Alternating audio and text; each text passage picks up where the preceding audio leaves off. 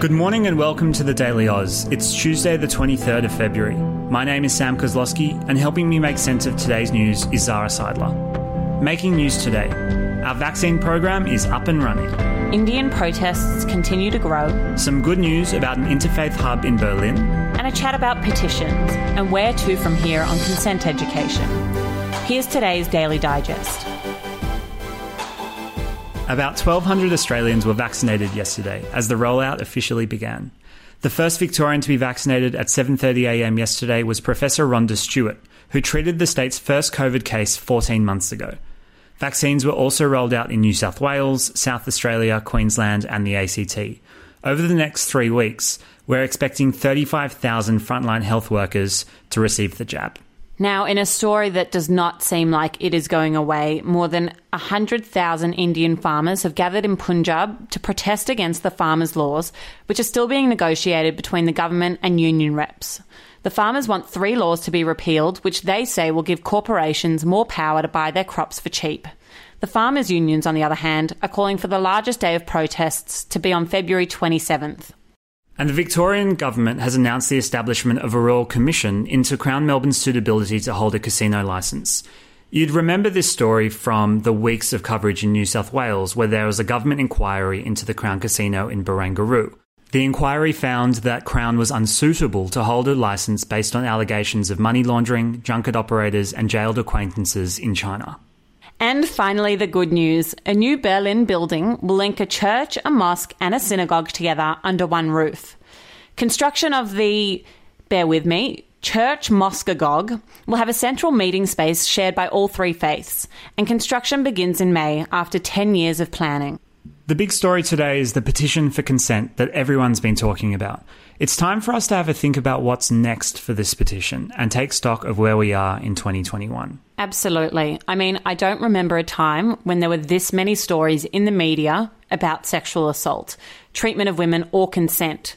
Between Grace Tame winning Aussie of the Year, AOC speaking about a sexual assault incident live on Insta, Brittany Higgins and three other women bringing claims of sexual assault in Parliament House, or most recently, this petition that's just been signed by, it seems, everyone I know. It really feels like it's permeating every single sphere at the moment.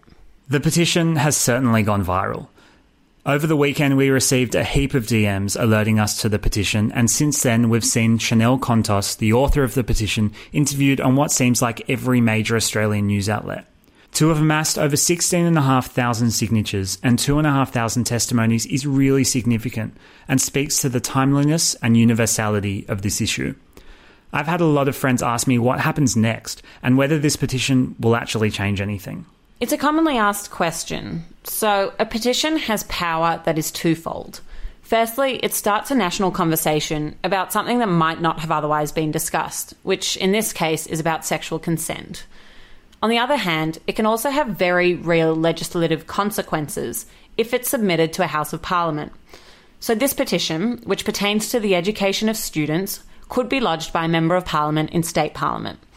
In New South Wales, where the author Chanel Contos is from, if petitions have had more than 10,000 signatures, which this one has, then that petition will be scheduled for debate in the House. At this point, real policy and legislative change can arise. Another way that this can happen is by reaching out to your local member, which you can do via email, via phone, or in person. If anyone wants any tips on this, please feel free to DM us on Insta. It's also really important to remember what the author of the petition hoped for it to achieve, and for that message to remain as the petition somewhat takes a life of its own. Chanel Contos told us on the weekend that she's pushing for education that not only incorporates key elements of consent, but also the forces that shape behaviour, such as toxic masculinity and rape culture. And that's just it. It is so important to address all elements of this. And interestingly, when we were doing some research for this podcast, we came across an ABC article detailing a push for consent education in high schools. It wasn't from February from this year, but from February last year. It just showed us these issues aren't new. Their presence in the news cycle is also not new. What we do with this information, however, that is what needs to be new. That's all we have time for today. But in the meantime, follow the day's news on Instagram at The Daily Aus. It's where over 85,000 Australians get their news throughout the day, and we'd love you to become part of the community.